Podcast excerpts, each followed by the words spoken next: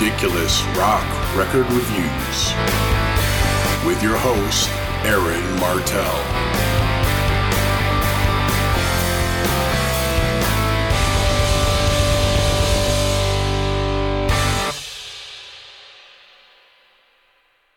Hello there. I'm Aaron Martell, and welcome to Ridiculous Rock Record Reviews, a podcast where I talk about and review a rock album of my choice. Today I'm flying solo, no co pilots, but if you're listening and you're interested in coming on the show to review an album with me, I'm always on the lookout for co pilots to host the podcast with me. There are a few ways to get in touch with me, which I'll go over at the end of the show. So, on this week's episode, I'm going to review Slayer's 1986 album, Reign in Blood. Slayer! I gotta admit, it took me a while to get into this band. Slayer, along with Metallica, Megadeth, and Anthrax, made up the big four of thrash metal in the 80s, which, as the decade progressed, eventually signaled a sea change in the evolution of heavy metal. And Slayer was known as the heaviest and most brutal of the four. I became a huge Metallica fan in 1988, and within the next couple of years, I grew to like Megadeth and Anthrax, but somehow Slayer stayed off my radar. Looking back now, I think I just never gave them a chance, figuring they were too heavy and intense. I guess I had preconceived notions that I wouldn't dig it. But as it was with all of the big four bands, it took a single song to unlock Slayer for me. I wish for the life of me I could remember where I heard it, but I do know it was in the late 90s, and it was the song Raining Blood from the album that I'm about to review here. Something about that song on that particular day grabbed me. The fire pits of hell opened up to me, and I suddenly had an interest in exploring Slayer. The first album I got was Reign in Blood, and from there I quickly acquired the rest of the catalog. I can't explain exactly why I got Slayer at that time. Maybe my brain was just ready to receive the music. But since then, I've been a huge Slayer fan, and there you have it. Now I'll roll out some basic facts about Reign in Blood, brought to you by Wikipedia. A little wiki goes a long way.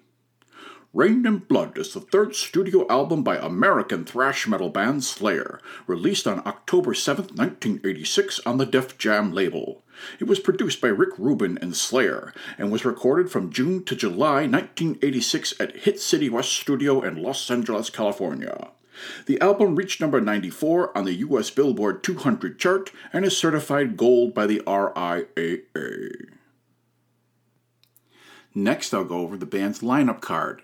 We've got Tom Araya on vocals and bass, Kerry King on guitars, Jeff Hanneman on guitars, and Dave Lombardo on drums. Now it's time for a track by track analysis of this album. Blasting things off is Angel of Death, written by Jeff Hanneman.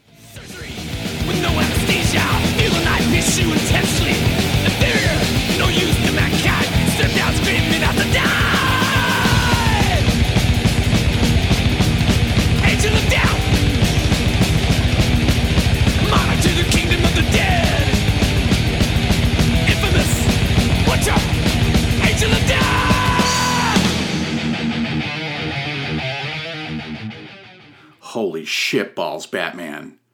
After some introductory riff playing and a couple of drum fills from Dave Lombardo, this song explodes with fast double bass drumming, very fast guitar from both players, and Tom Araya ripping out a lengthy, ear piercing scream. Then it goes into the main verse riff, with Dave bringing what's now thought of as the thrash metal beat, extremely fast with a constant snare drum cracking away. Also, what's noticeable right off the bat is the production. Prior to this, Slayer had put out their first two LPs and an EP on the tiny Metal Blade label. Now they were signed to Def Jam, and one of its founders, Rick Rubin, had taken interest in the band. Def Jam was and is a hip hop label, so at first glance it seems odd that Slayer would sign with them. But Rubin brought a far tighter and cleaner production style to the music, and you can clearly hear what's going on between the players. It was a quantum leap sonically, and it highlights the band's complexity without losing an ounce of its heaviness. But back to Angel of Death. The lyrics, shouted by Tom, are about Joseph Mengele, known as the Angel of Death, a German officer and doctor in the Auschwitz concentration camp during World War II. Mengele oversaw some of the most horrific human experimentation atrocities committed during the war and was never caught or punished for his crimes. This song goes into great detail about many of the actual deeds Mengele was involved in, especially in the middle section, which is slowed down with a brilliant riff, and Tom's vocals are clear and easy to understand. Then the track speeds up again for the guitar solo, which sounds all over the place, but upon close listening, fits very well and is in time with the music. Then abruptly the music drops out, and Dave's rumbling double bass is the only thing heard, leading to a final chorus and the end of the song. Whew, what a ride! At 4 minutes and 52 seconds, it is by far the longest track on the record, but it feels like it's half that. This song unfortunately got Slayer branded as Nazi sympathizers and racists by Holocaust survivors and the general public due to its lyrics. But if you really take a look at them, it's clear the band is condemning Mengele's actions. People are going to see what they want to see, but fuck that bullshit. This track is rightfully considered a thrash metal masterpiece, and I'd go as far as to say it is arguably Slayer's best known and most popular song. Angel of Death! The next track is Piece by Piece, written by Kerry King.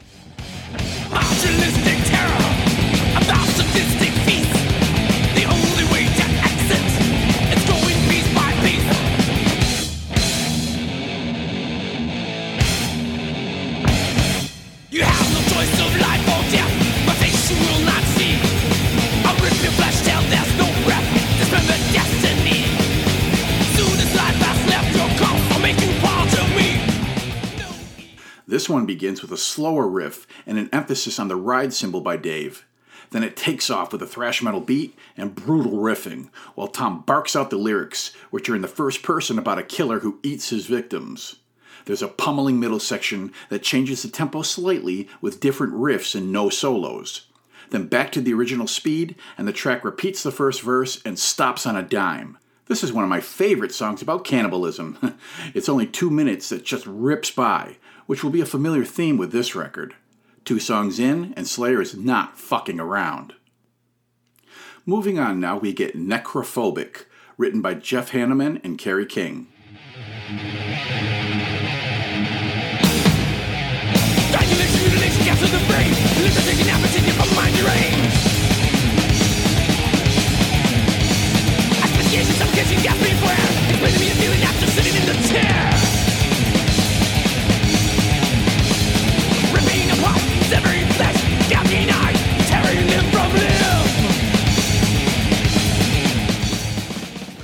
This is the shortest tune on the album at a minute 40. Blink and it's over.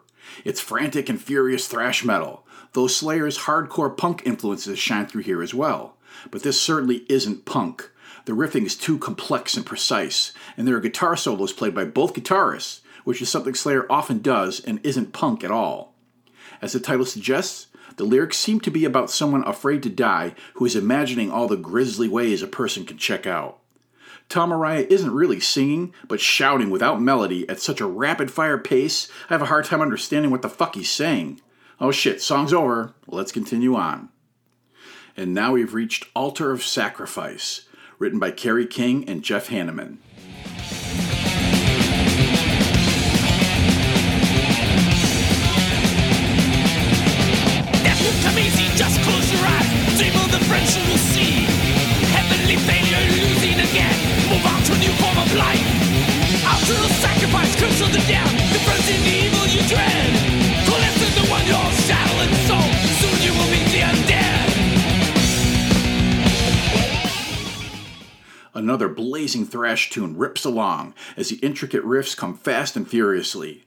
The lyrics this time detail a ritual in which a virgin is sacrificed to Satan, enters the realm of hell, and receives evil powers.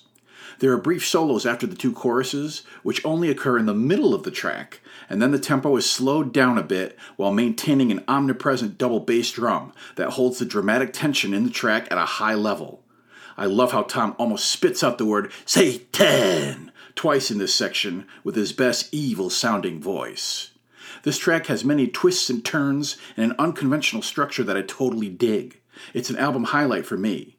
Towards the end of the final section, a lengthier solo comes in, and then the track slows down even more as it segues into the following track. And that following track is Jesus Saves, written by Kerry King and Jeff Hanneman.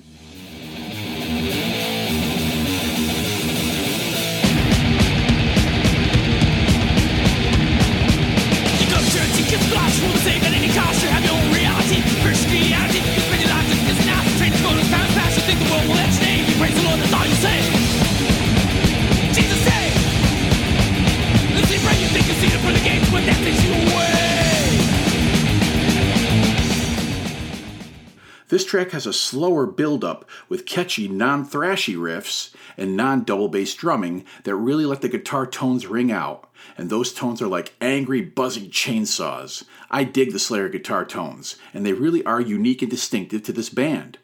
Of course, at about a minute in, the riffs are jacked up in speed, and the thrash beat comes thundering in. The lyrics this time mock people who use religion, and more specifically Christianity, as an excuse for their own behaviors. Just pray to Jesus and you'll be saved. Throughout its history, Slayer has criticized organized religion, and this track is one of a long list of those types of songs.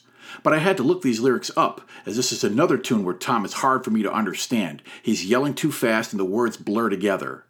There are three distinct solo sections after the choruses, including one after a false ending following the third chorus. The solos on this entire record have a similar feel wild, out of control, chaotic. But they never completely go off the rails. They work within the context of each song. And this excellent track stops abruptly in the middle of the final solo.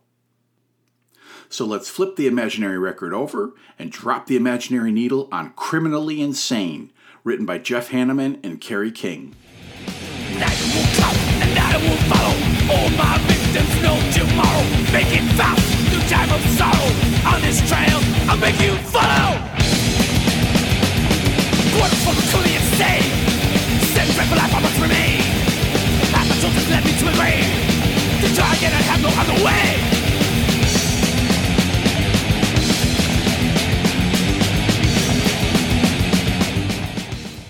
This song actually starts with a slow drum beat, and then the guitars come in with a chugging rhythm.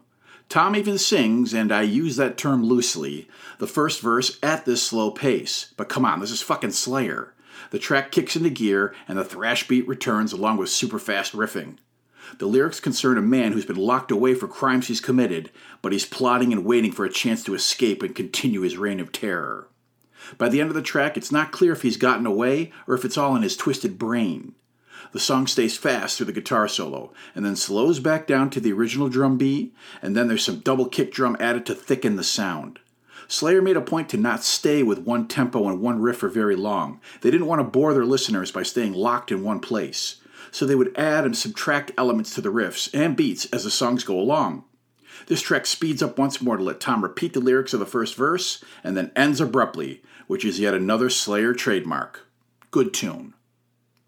Next up is Reborn, written by Kerry King and Jeff Hanneman.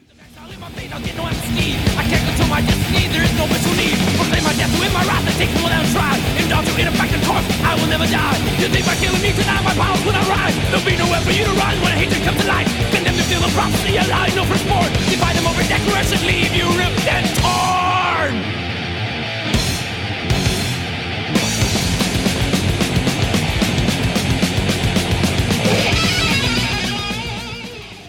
The lyrics on this one are from the point of view of a witch about to be burned at the stake. The witch claims it has made spells and deals with evil powers that will allow it to come back and take its revenge by killing all firstborn children of its enemies, in line with the biblical angel of death. How Tom was able to scream these lyrics out live while playing his bass is beyond me, though I do find, especially on this record, his delivery on these tracks sounds the same with little variation, but what the fuck? What else could he do at the speed of these songs? Melody doesn't exist at this speed. The music quickly goes into the thrash metal mode and stays there for this short track, right through the guitar solos, with a few pauses to sort of reset things before taking off again. I do feel this is one of the lesser songs on the record, though I still dig the shit out of it. Continuing on, we come to Epidemic, written by Kerry King and Jeff Hanneman.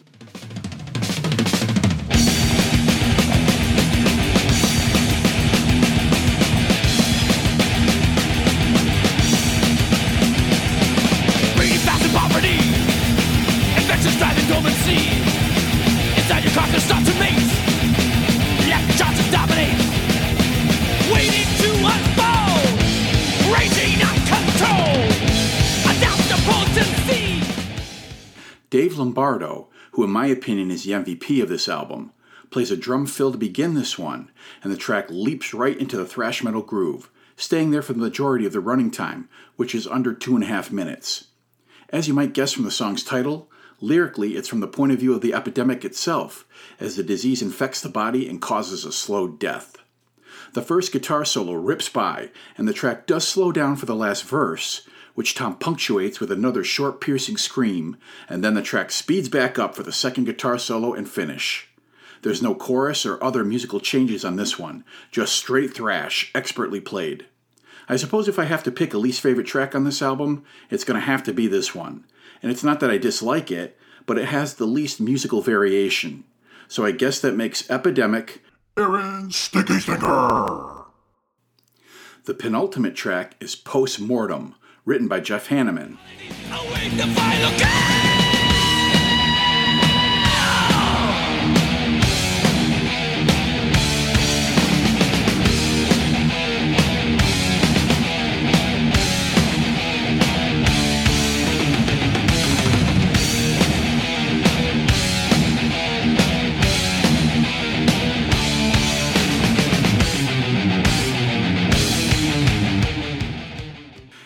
Awesome, pounding introductory riff starts off and leads into a slower, for this record anyway, but still heavy section, and Tom takes the third person point of view, describing someone who is committing suicide by hanging.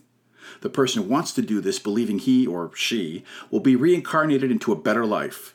The song goes through four verses of this, and then Tom's scream brings back the introductory riff, at which point the song speeds up but not quite reaching thrashing speed.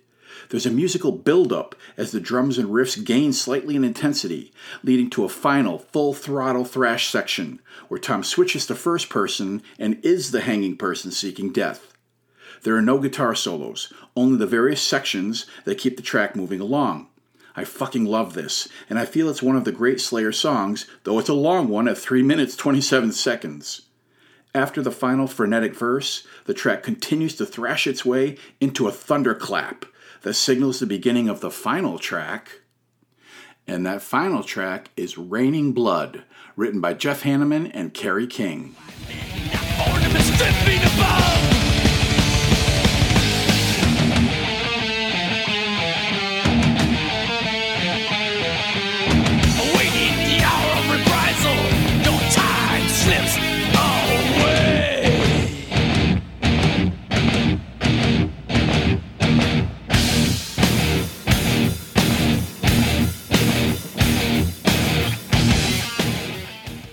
Thunderclap becomes a storm as you hear the rain coming down, and there are eerie, echoed guitar whines that sound like tortured souls screaming and moaning, while drummed triplets seem to float in the air.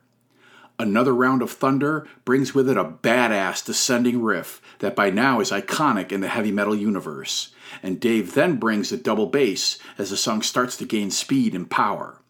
Then it's pure thrash, as Tom delivers the lyrics about a soul trapped in purgatory, waiting to gain power and become strong enough to overthrow heaven. After two verses, a new brief, slower riff and double bass section connects back to the opening descending riff once again. Tom shouts some more lyrics, and then all the instruments guitars, bass, and drums join in unison on a powerful dun dun dun dun section that galvanizes the track, but still maintains the high, angry energy already established. This segues into a final lyric section that serves as the final declaration before the assault, while Dave's double bass beats the war drums underneath. Then the track goes absolutely apeshit. Unleashing the most furious thrashing on the record, I feel it symbolizes the banished soul making its assault on heaven. The guitars wail and screech in total chaos. Even Tom's bass feels like it might come unhinged at any moment. Dave finally pounds through the cacophony, and a giant thunderclap cuts off the music. There are a few more seconds of rain, as if trying to calm things down after the uncontrolled pandemonium, and then it's over. Fuck me sideways, this track is incredible. This is my all time favorite Slayer song, and the track that turned me on to the band. This, along with Angel of Death, has been played at almost every Slayer show since this record was released. I can't say enough about it. It's everything great about Slayer. It's got multiple sections, riffs, and tempos, dark lyrics, and unmatched intensity, and crazy ass soloing. Amazing album closer. Now that the track by track is over, I'll go into my final thoughts and album rating. For you new listeners, the rating is a 0 to 5 system, with 5 being a favorite album of mine, all the way down to a zero, which is the worst of the worst and must be avoided at all costs. When there's a debate about what the greatest thrash metal album of all time is, in most cases it usually comes down to two records, which were both released in 1986 Metallica's Master of Puppets and this one.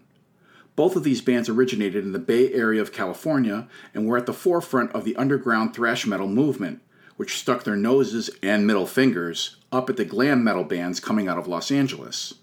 I would contend that both of these albums, each band's third album no less, were equally influential and each in its own way spawned countless other bands and drove thrash kicking and screaming towards the mainstream. Well, at least Metallica did. Where do I stand on the debate? I love both records. Okay, okay, I won't try to squirm out of it, though I do really love both records. If I can only own one of them, I have to go with Metallica.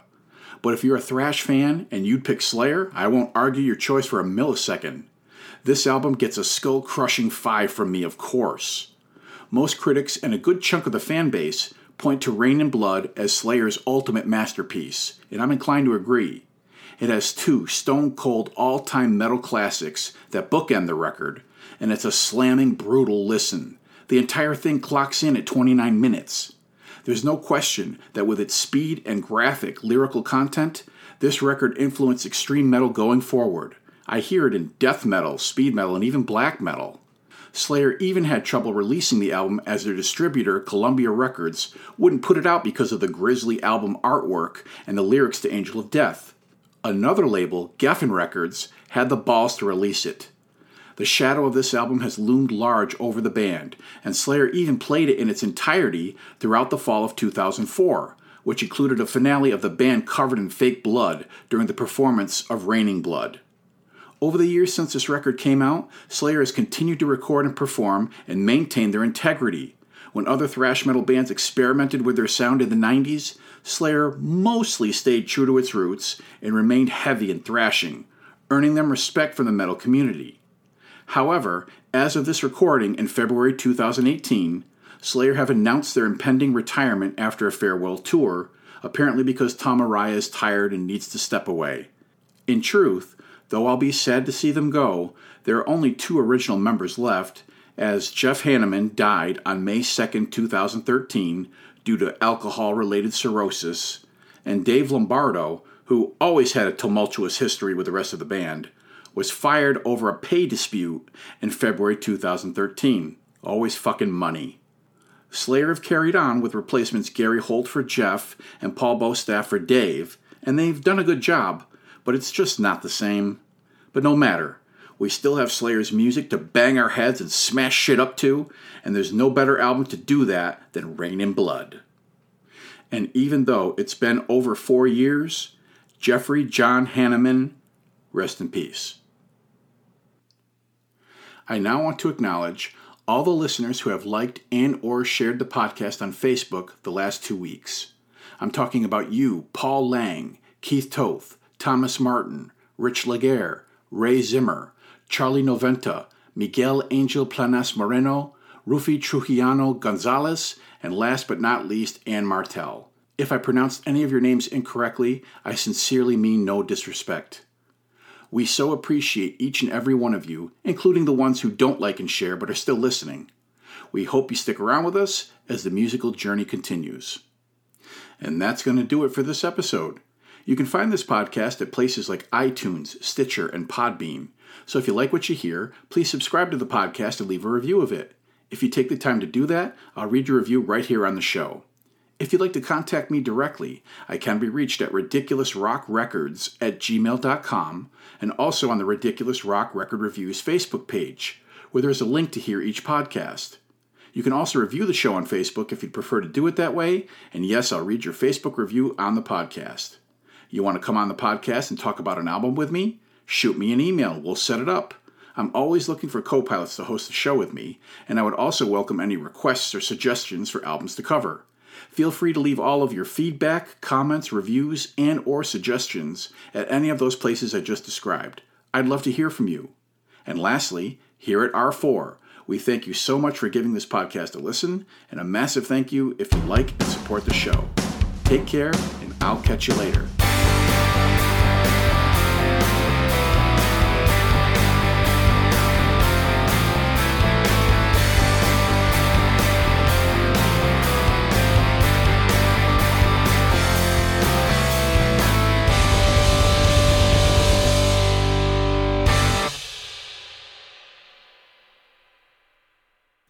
Drum fill, and Tom lets out an ear-piercing scream.